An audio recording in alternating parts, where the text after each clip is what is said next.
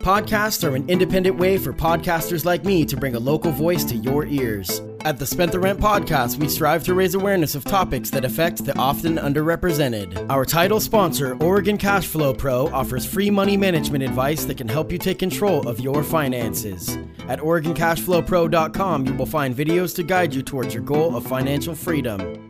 For more info, there will be a link in the show notes. The following podcast is available on all major streaming sites Spotify, Apple Podcasts, and more. You can now listen to all previous episodes, donate to the podcast, and buy shirts directly from the Spent the Rent podcast at our newly designed official website, strpod.com.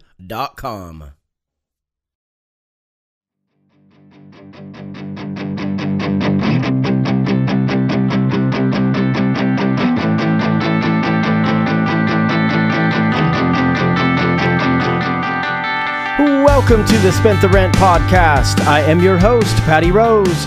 My guest today is from North Eugene, Oregon, Mr. Ooh La La. Mr. Welcome to the show. Thanks for having me. You know, we connected on this. I have to say it's February or March of 2020. Yeah, this is a couple years coming. It's, it's two and a half years coming. Yeah. We were going to do this interview pre COVID and uh, and then I, I, could just, even through text, we were emailing, and I could sense, even through text, your heartbreak. That what we're going to talk about today is that you are a local wrestling uh, impresario, is the word that you like to use. A promoter is what a lot of people would call it. And so we're going to talk about the work that you do with your organization called POW Pro Wrestling. And uh, but you've been a character in Eugene for a long time. I've been aware of you for a long time. I think just because you have such a unique name uh, Mr. Ooh La and we're going to talk about that a little bit too. Uh, but I reached out to you and I was like, hey, I like what you're doing with your wrestling. You've been honored and recognized now by like the Eugene Weekly and some other things where you're getting uh, attention and the turnout's been good at these things. And it's this is really what I like to do is stories of the underrepresented. So I reached out to you, like you said, back in about March of 2020, or you know, before we were planning on doing the interview in March, and it just you know the world shut down and it, it, was not much to talk about other than the world shutting down. And so that wasn't good. We decided to put it off and here we are. Thank you so much for being here. Well i was on the weekly. Does that mean does that mean i'm still underrepresented? I think that might disqualify me. I you know i, I don't know how to answer that without getting without getting ats from the weekly. I do think that that still uh, constitutes as underrepresented because it's an under it's a it's a popular uh, paper locally but you know, I I still think that what you do is unique and and has a has kind of a, a different uh, shtick going on. So I think that that's a wor- it's a worthy thing. Plus, it's a broad podcast. But any, anyway, so let's get into it. Let's talk about it. Pow Pro Wrestling. When did this start? And tell me about what it you know what what it's all about. Well, really, the germ of it is being a wrestling fan from childhood, um, and then just through happenstance, I somebody I went to high school with reached out to me and was like, "Hey, I'm you know I'm doing backstage work for this wrestling company up in Portland called DOA, and you know we'd like to maybe see if you want to join the fold." So I started out doing just some production stuff, camera work, and then I became a manager, which is like just the nefarious person you see at ringside interfering in matches and such, and then I got more into uh, producing a YouTube show for the promotion and making programs and writing storylines and yada yada yada. So um, after a few years of that, I actually took a break from wrestling for three years. Got back into it, and then um, I always, when I started uh, doing wrestling, I always told myself, you know, I'll do this for five years. I'll kind of see all the the pitfalls and the mistakes that the other promoters make and learn from them, and then I'll start my own show. So I got back into it about 2018, and then a year later, uh, my partner and I decided to open the doors for POW, and our first show was in October 2019. We did four shows, and of course, COVID hit, and then we were back January of 2022, and we ran 13 shows wow. in 10 months in 2022. Wow, making up for lost time there a little bit, I guess. Yeah, where where are the shows usually? Where do they usually take place? Um, we've been jumping around. We started at Mac Court, and that was basically because our other venue at the U of O Gerlinger was being renovated, and so they kind of gave us a sweetheart deal on that. And then um, we went back to Gerlinger, and then uh, for the summer, the whole Olympic trial, Olympic World Championships, track, hubble, hullabaloo, whatever you call it, uh, took over the U of O. So like, don't trust me, you don't want to be here. So we did shows at Blair Alley, and those really popped off. I bet. And uh, now for the wintertime, we're going to be at World Pies in downtown Eugene because it's indoors. They have all sorts of lighting. There's a cool spotlight you can put above the. The ceilings are high enough. Kids can come, which was a big ding on Blair Alley, is that kids can't come. So there was a lot of, I mean, I was buying thumbtacks once at the dollar store. Thumbtacks that I would later be chokeslammed into that evening. And this little girl came up to me. She's like, Mr. Lala, yeah, yeah. Can you please do another show that I can come to? And that just gets you, you know. Sure. Wrestling's for the kids, as violent and as weird and as body as it can get. You know, wrestling's for the kids. So I'm happy that we're going to be able to do shows for the kids again, and that's happening on Saturday, January 14th. Yeah, at World at World Pies.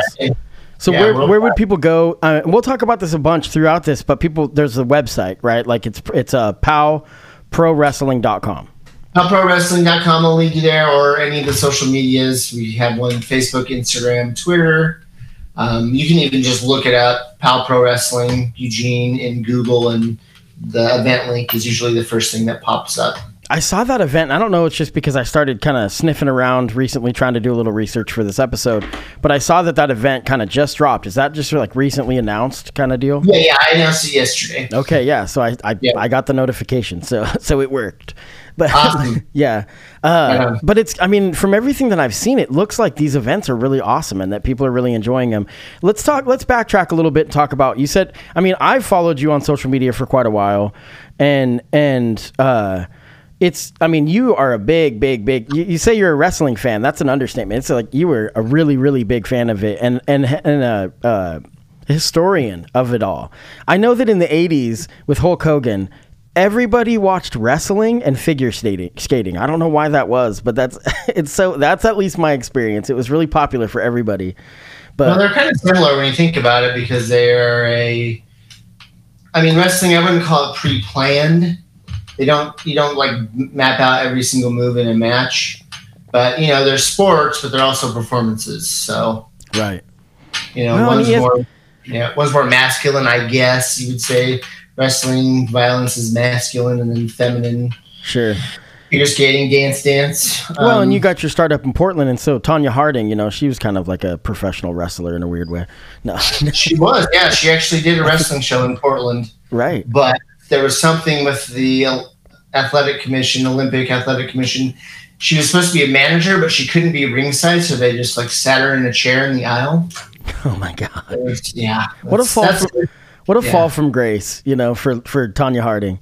Yeah, I feel bad for her. You know, yeah. she she had a rough she had a rough start. And she was pretty young, you know, and all that stuff went down.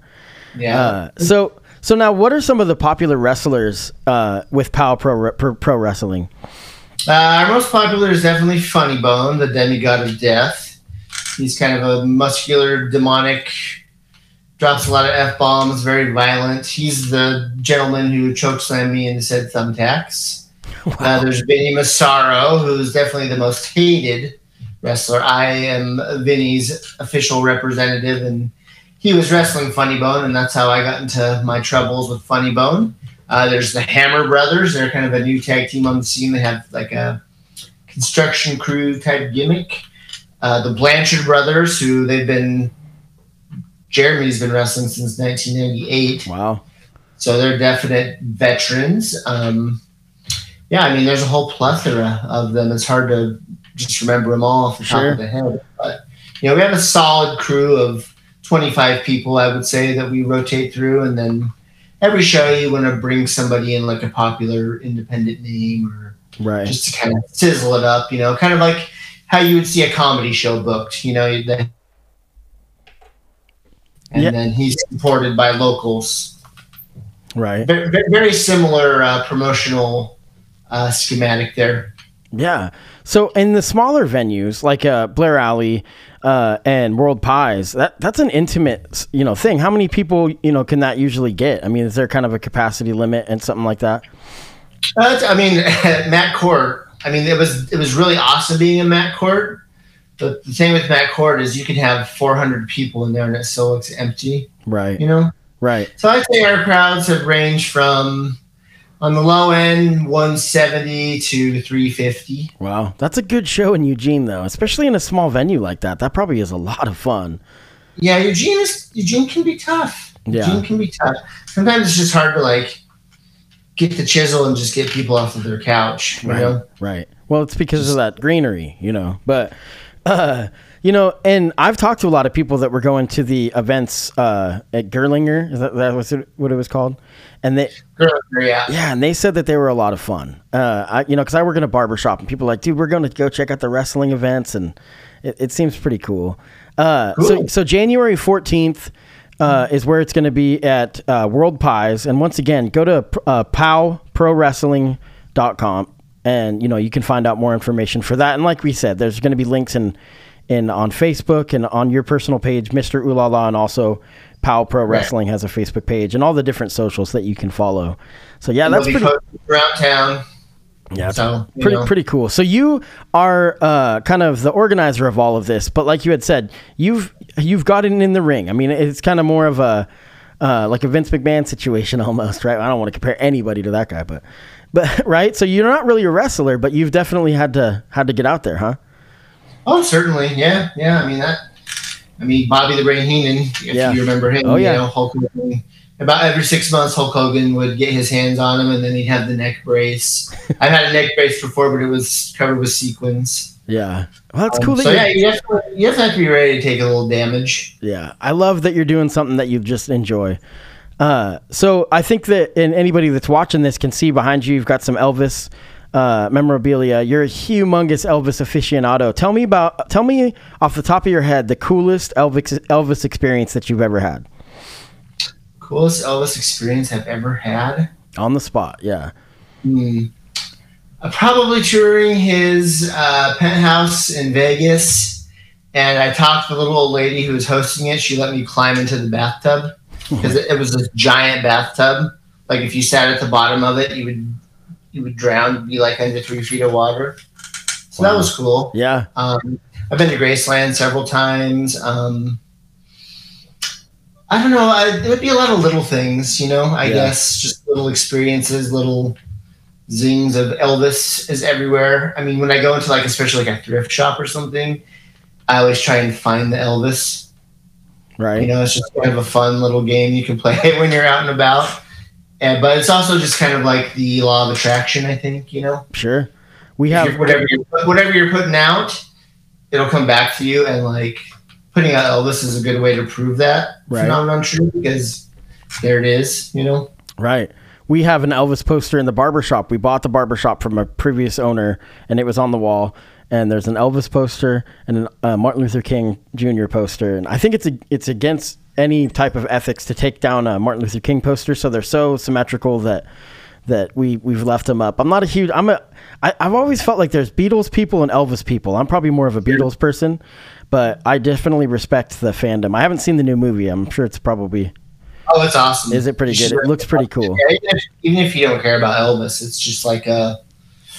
Just the way it's edited is insane. It is. People have said that it's like the world's longest movie trailer, and that's kind of true.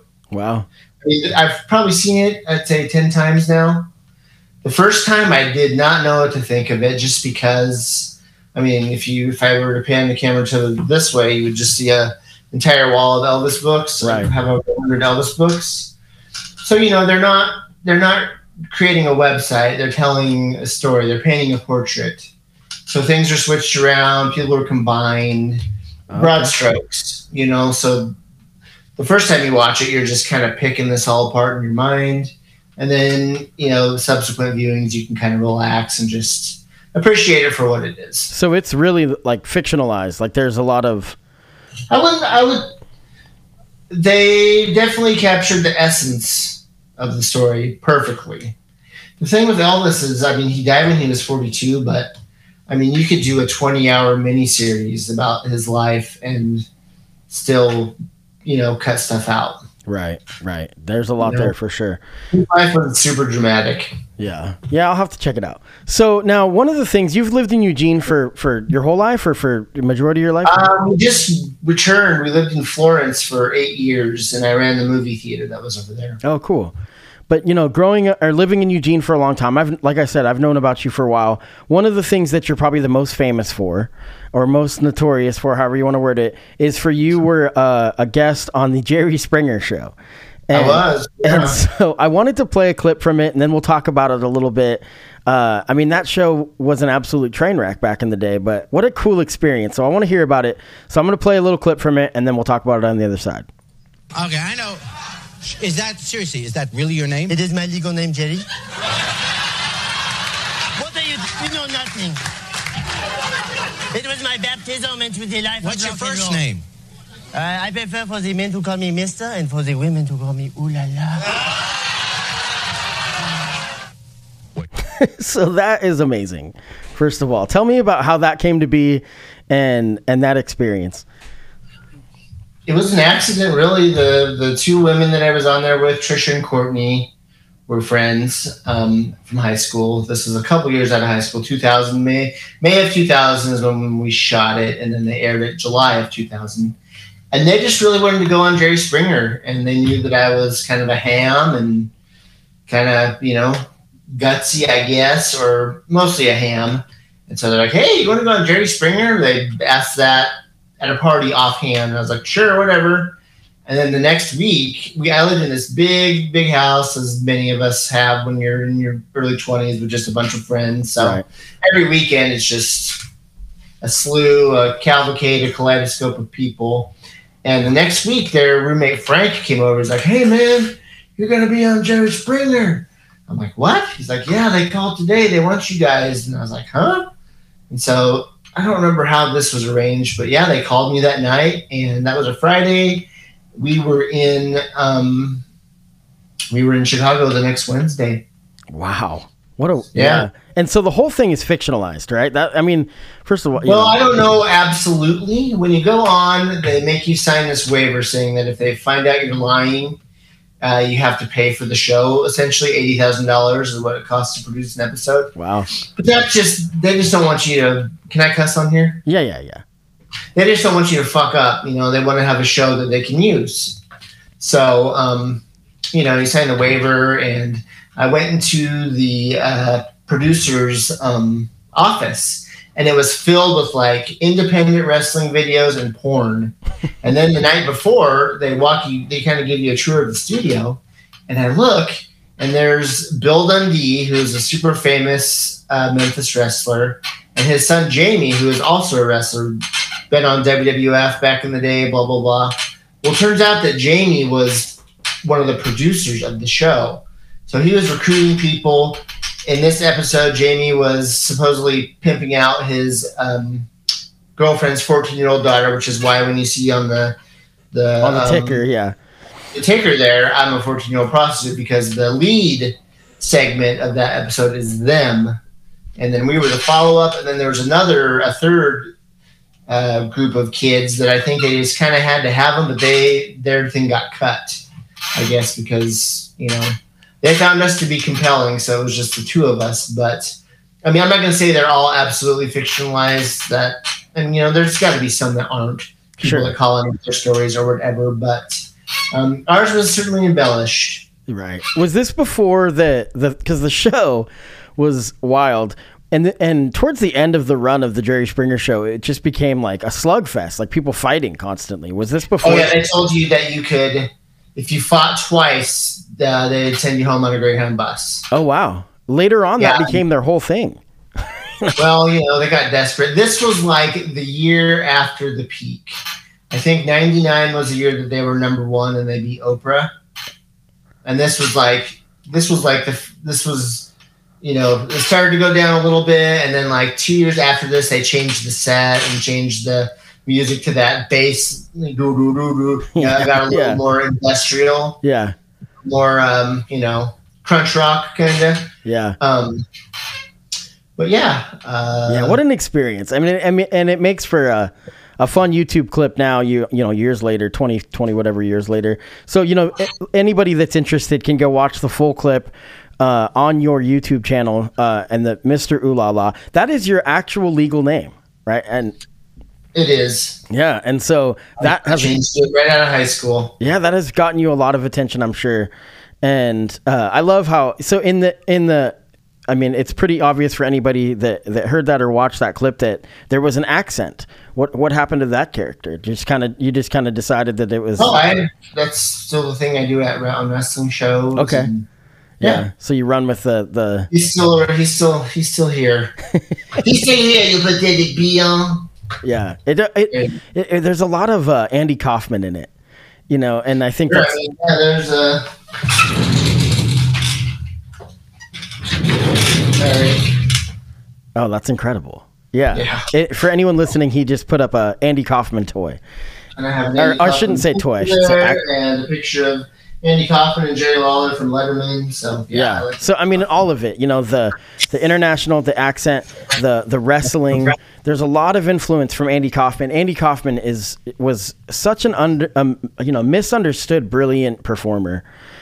And Elvis. You know, Andy and I are both wrestling fans and big Elvis fans. So Yeah, yeah. So any, we're I mean, the kindred spirits. the movie Man on the Moon is just an incredible movie. I love that movie. Uh, Yeah, I don't like it so much. no, No, I don't. It just to me, it just seems like it's like a clothesline of stuff that he did. sure. Like it doesn't really. I mean, maybe because they didn't have these answers, you don't really know what his motivation is. You know, like Yeah. who was he really beneath all the the stunts? You know. Well, and somebody that's a true fan, that's to be honest, that's kind of how I was then made familiar with Andy Kaufman. My brother Sure. showed me that movie, and so for somebody that it was to make it accessible for a wider audience, I could see that that uh, someone that's an aficionado is going to be like, nah, I don't know, I don't know. Then that would make sense, you know. But I mean, I don't hate it. No, I mean, no, I, I- watch it, and Jim Carrey's great. You know, he has the same birthday as Andy Kaufman. wow, He was there in person, not the same day, but you know, January seventeenth is their birthday, and um, he was at the performance a year after Andy died, where Bob Zmuda was Tony Clifton that they have at the end of the movie. You know, yeah, yeah, yeah. and he approached Bob Zmuda after after the performance and said, "I'm going to play Andy Kaufman someday." Wow. Yeah, and and I've watched the uh, documentary that came out, uh, Jim and Andy, I think is what it's called. Yeah. And, and so it, you know about how Andy Kaufman's parents, uh, you know Jim Jim Carrey would actually, he's a he was a method actor in that in that movie, and he would actually portray Andy Kaufman, or you know, and his parents were like, "This is uncanny. It's like having my son back." You know, you know, for a minute. So that was kind of neat. That was an interesting movie. Jim Carrey is another incredible talent that is tormented. He seems like he's, a, you know, is an interesting. I don't know. Yeah, I saw a clip of him today, and he was like, "Yeah, I think I'm quitting. I don't think I really, I have enough. You know, I have enough attention. I have enough money. I have enough. I don't know. He seemed to be pretty at peace with it. So I mean, Yeah. more power to him. Sure. So many people just. I mean, I, I suppose if you like to work, sure, but this just seems like a lot of people in the public eye hold on just to hold on because if they let go of it, they feel like they're losing something. Right. Yeah. It's Oh, kind of. I know they can take away, you know. Yeah, I don't him, him, and if his last movie is Sonic Two, Sonic the Hedgehog Two, that's like that just reminds me of uh, like a quarterback coming out of retirement for just one more go, you know, you know, and it's just like, ugh. I know that he doesn't really want to do movies that have any strong violence in them anymore. Yeah. So. yeah. So now, Yeah. speaking of movies, you have actually been involved in film, uh, and you also, uh, you know, wrote, directed, and I'm sure you were in the movie at some point, uh, a film in 2009 called Earth Day. I Uh, did, yeah. Came out the almost the same exact time as Melvin. Okay, We- so and I had a double bill of Melvin and Earth Day at the U of O, uh, like I want to say June of 2009. So, for anybody unfamiliar, Melvin was a movie that my brother was in. My brother and I uh, had years and years ago talked about uh, uh, you, and your name came up. You know, he's like, I know this guy. His name is Mr. Ooh La La. And Uh, my brother worked at Hollywood Video and then uh, made a lot of films with a local director named Henry Weintraub, which is 531 Productions. And he made a bunch of movies. I was in. Uh, I think I might have been in The Darkest Corner of Paradise, one of the movies. But, uh, and so there was a, a, a really interesting scene going on. A lot of really, actually, I think, talented uh, performers. And I think that, you know, I haven't seen Earth Day. I do want to watch it uh, just because I, I growing up in Eugene, I think that there'd be some interesting stuff. Now, there was a lot of tough reactions years later. We'll talk about that in a second, but tell me about kind of the premise of Earth Day and what it was all about. Uh, the premise of Earth Day is a group of eco a year after their leader died tragically. A group of eco crusaders find themselves being attacked by a mysterious assailant, um, and so the sister of the uh, leader, Pixie, her twin sister, Priscilla, hooks up with this gentleman named Hassan who has left his uh, his family's terrorist sect in Pakistan to embrace because he was expelled because he has embraced the forbidden art of women's hair care. And so they together they try to solve the mystery and avoid the cops. And um, it sounds very complicated for a slasher movie. It probably is. when did you write this?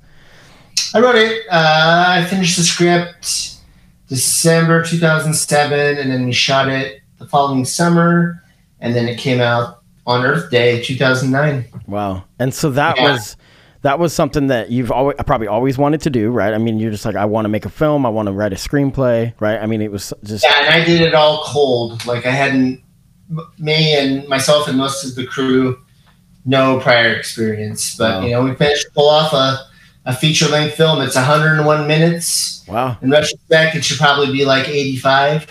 Sure, and that's I mean that's you know yeah. independent films. That's kind of the way it is. But it, I mean, it's listed on IMDb. You took it. You were very you know professional about the way that you put it out and everything. I know that. Uh, but then yeah, I got a distribution deal, if you could call it that. Um, the thing with that is that I really I think I made it at like the exact wrong time because if it would have been a few years earlier, the DVD thing eh, I got my distribution deal right when the DVD thing was like dying off, you know.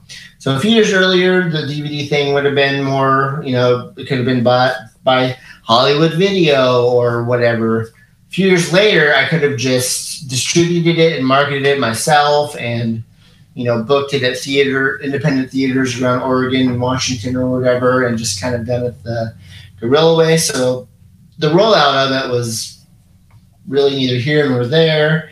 I was exhausted by the time the movie uh, was done. I herniated disc, a disc in my neck because I was just so stressed out about it, and that set off a, a pill addiction that lasted for a few years. So it was an ordeal. I'm not saying I would never make another movie again because, and probably due to something we'll talk about in a second. Um, you know, I would maybe like to do it again at some at some point. I've written four other screenplays. Oh wow! I think a couple of them at least are viable. I mean, that really is my favorite kind of writing. Yeah, I've tried writing novels before, but there's something about the, you know, the screenplay is a blueprint. You know, sure. in which you know you you you make the blueprint, and then somebody else decides what color the wallpaper is and what kind of carpet it has, and yada yada yada. Yeah. Um. So I'm not completely writing off that, but if I do, it, I'd have to have enough money so that I don't, you know, nearly die in the process.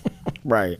You know, I actually uh, during the COVID quarantine, I started writing a screenplay, and I thought that the dialogue would be a lot harder. It was actually so much fun. I'm, I'm about halfway done with it. I, I need to pick it back up, but it was so much fun to just to just write because I every I, am writing a fictionalized version of some some incidents that happened when I was in my early 20s with my best friend and my and a girl that I dated in my 20s and just their kind of odd relationship uh, and me and just it was it's really interesting but uh, uh, man the dialogue was so much fun to write you know just it, I mean I'm only like I said halfway done but I, I am definitely usually, I'm usually guilty of writing too much dialogue yeah, that's. I mean, it, it's. Yeah, yeah. that was that was the main complaint on the set. the actor, the actors were like, "Oh my gosh," you know.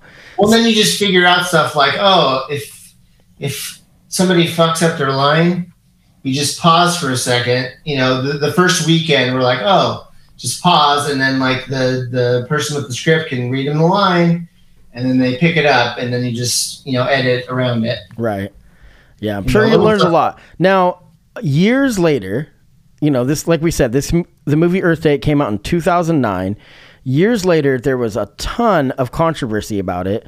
And talk about what happened with that or how that came to be and, you know, and what that's been like. Well, I wouldn't say a ton. A ton, sure. It did, it did get review bombed on Letterboxd, which was kind of a bad day for me. But I mean, essentially, the issue is that in the film, the character of Hassan, who is Pakistani, is played by Adrian, who is a white man, because we didn't know any Pakistani or Middle Eastern people, so we unfortunately, you know, painted him brown, which is very regrettable. This is also the you know the, the same time as Tropic Thunder. Um, like I said, I think uh, before we went on the air, you know, um, nobody. I didn't hear anything about that element of the film un- until recently, really. Um, of course, in retrospect, it was a pretty awful decision. You Sure. know, um, the point of the character being a pacifist, being a hairdresser, was that I was trying to defy the stereotype of uh, Middle Eastern people being violent terrorists because he's a gentle hairdresser. But I mean, it's not really my. In retrospect, I realize it's not really my stereotype to play around with. You know what I mean? Yeah. The same way that you know you shouldn't use racial slurs, uh, um, the N word, whatever. You know, that's not my word to use.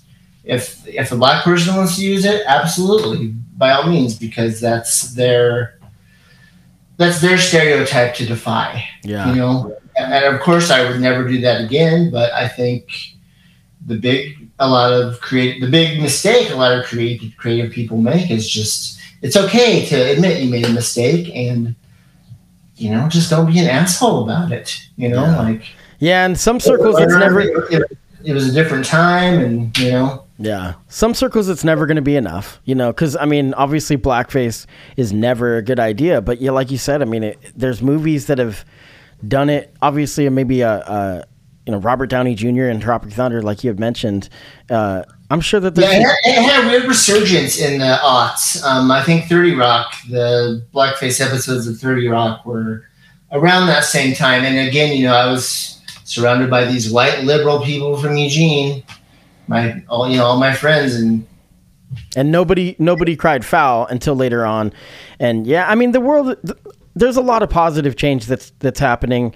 And it's uh, sometimes it's at the expense of some creators to make a point and some i don't know virtue you know i don't want to i don't i mean I, it's not my decision on on on the backlash or whatever. But you know that's Exactly. that's got to be really difficult because the thing is is that this is something that you even if it's uh afterthought something in, in your past.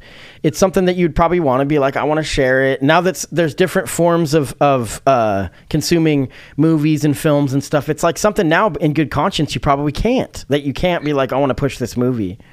Yeah, this the, the link is now unlisted on YouTube. So if somebody that worked on the movie wants to share it with a friend or whatever, you know, it's available, but I'm not going to you know, I just I'm just past the point of wanting to promote it or feeling like that's a good thing to perpetuate that uh, that stereotype, you know, because I don't want somebody of who's a Muslim or Middle Eastern descent to come across that and you know have to deal with those feelings. And you know it's that's more important than a movie even though i did put a lot of work into it. And yes it is a bummer but also you know i also made that mistake. So Sure. you know what i mean? A lot of people make mistakes. They cheat on their husband they cheat on their wife and then they wish that it could all be back like it used to. But you know life doesn't work that way and you have to just accept that and grow hopefully grow from it. And um, you know Well, I'm a believer in a redemption story, and I'm a believer in the second chapter, or third, or fourth, or fifth chapter. That I think that that we we learn from mistakes. We we don't learn from doing things right, and and so and it's not. It hasn't defined you. It defines that project, in my opinion. You know that that that project is now Sure. in the past, but but it's cool. the, real, the real bummer of it is that like you know, Hassan doesn't even really need to be in that movie. Yeah. It could just be a, a slasher movie with hippies, you know. Yeah. so that's another. I was like, well, okay, that probably could have been, you know, we didn't have sensitivity readers in 2009, so you know, um, you know, with another edit or another rewrite, he probably could have been taken out. Sure. Right. Wow. Well, I'll, I'm interested though. You know, I'm, I'm going to check it out at least. Uh, just to watch the, the production quality and all that stuff. I, I probably was at Melvin. It's funny because I was probably at that premiere, but I didn't I didn't watch Earth Day. I got to be honest. Uh, okay. so now, uh, yeah. So January fourteenth, uh, World Pies. You had mentioned that the wrestling is all ages, but you also mentioned that there's some strong language and there's obviously violence. What age Um, group would you think? Is, the strong language most? Yeah, no It's- strong la- language really at the kids show. It'll be PG to PG thirteen. okay, so it is definitely you know you you'd think like a. Uh, middle school to high school age kid would be fine like but anything Oh, like an eight, but we have seven, eight year olds come. yeah They love wrestling. If, if they've seen wrestling, to me, I'm not a parent, but for me personally, like if a kid wants, like if a kid wants to watch Nightmare on Elm Street, then it's probably okay for them to watch it because they want to watch it. They're not scared by it. They're not apprehensive about it. right They're curious, yeah Right? well and i think people that are going to take their family are going to know what to expect and Yeah. it's like a live action comic book. You Yeah. know, you wrestle the matches, and then you get to go meet Funny Bone or the super unbelievable Jaden over at the merch stand, and get to see your heroes right up in the flesh, which is really cool. You know, you don't really get that at a at a WWE show. Yeah, yeah. Well, Mr. Ooh La La, it's an honor to finally meet you. I'm glad that we you were able to do this. Uh, January 14th, World Pies. Is it something? I mean, I'm sure that the tickets are probably more expensive at the door. So if people are wanting to go, it's a good thing to probably buy the tickets ahead. Uh, you know, but they're still affordable tickets, even if you do it the day of. Absolute kids GA tickets are ten dollars. Yeah. So So, I, I think that's a pretty fun event. Uh, you know, and I- I mean, I'm I'm really it's stoked to hear somebody following their dreams. I know how much you love wrestling, and this is I've seen some videos, uh, and I was gonna play a clip, but I, I couldn't I didn't have time to cut it down. So uh, it, it's actually a pretty dang good presentation, I gotta say. Like from We have, a, we have a whole slew of episodes on. We put out a new episode. We basically turn the turn the shows into thirty minute episodes where myself and Brian Zane are kind of the hosts and cut to interviews and matches and whatnot. And there's, I think there's over 40, 45 episodes up on weekly episodes up on the POW Pro Wrestling YouTube channel. If you wow, want to check that out. are those getting some pretty good attention too? Because I mean, that's got a that reaches a wide audience at that point.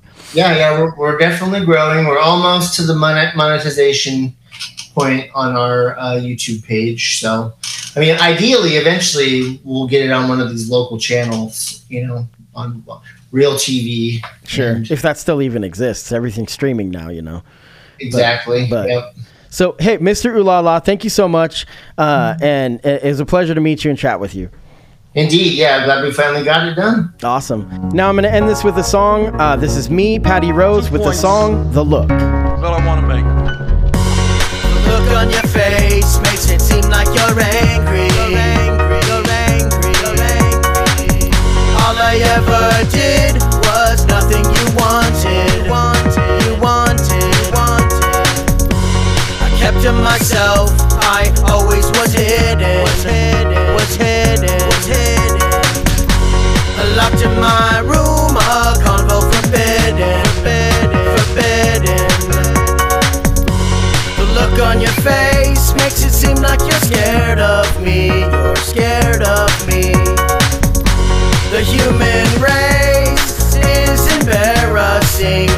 Embarrassing. The reason we got here is selfishness. Selfishness. The only way out is togetherness. Togetherness. The only way we make the changes that we have to make is when millions of people come together.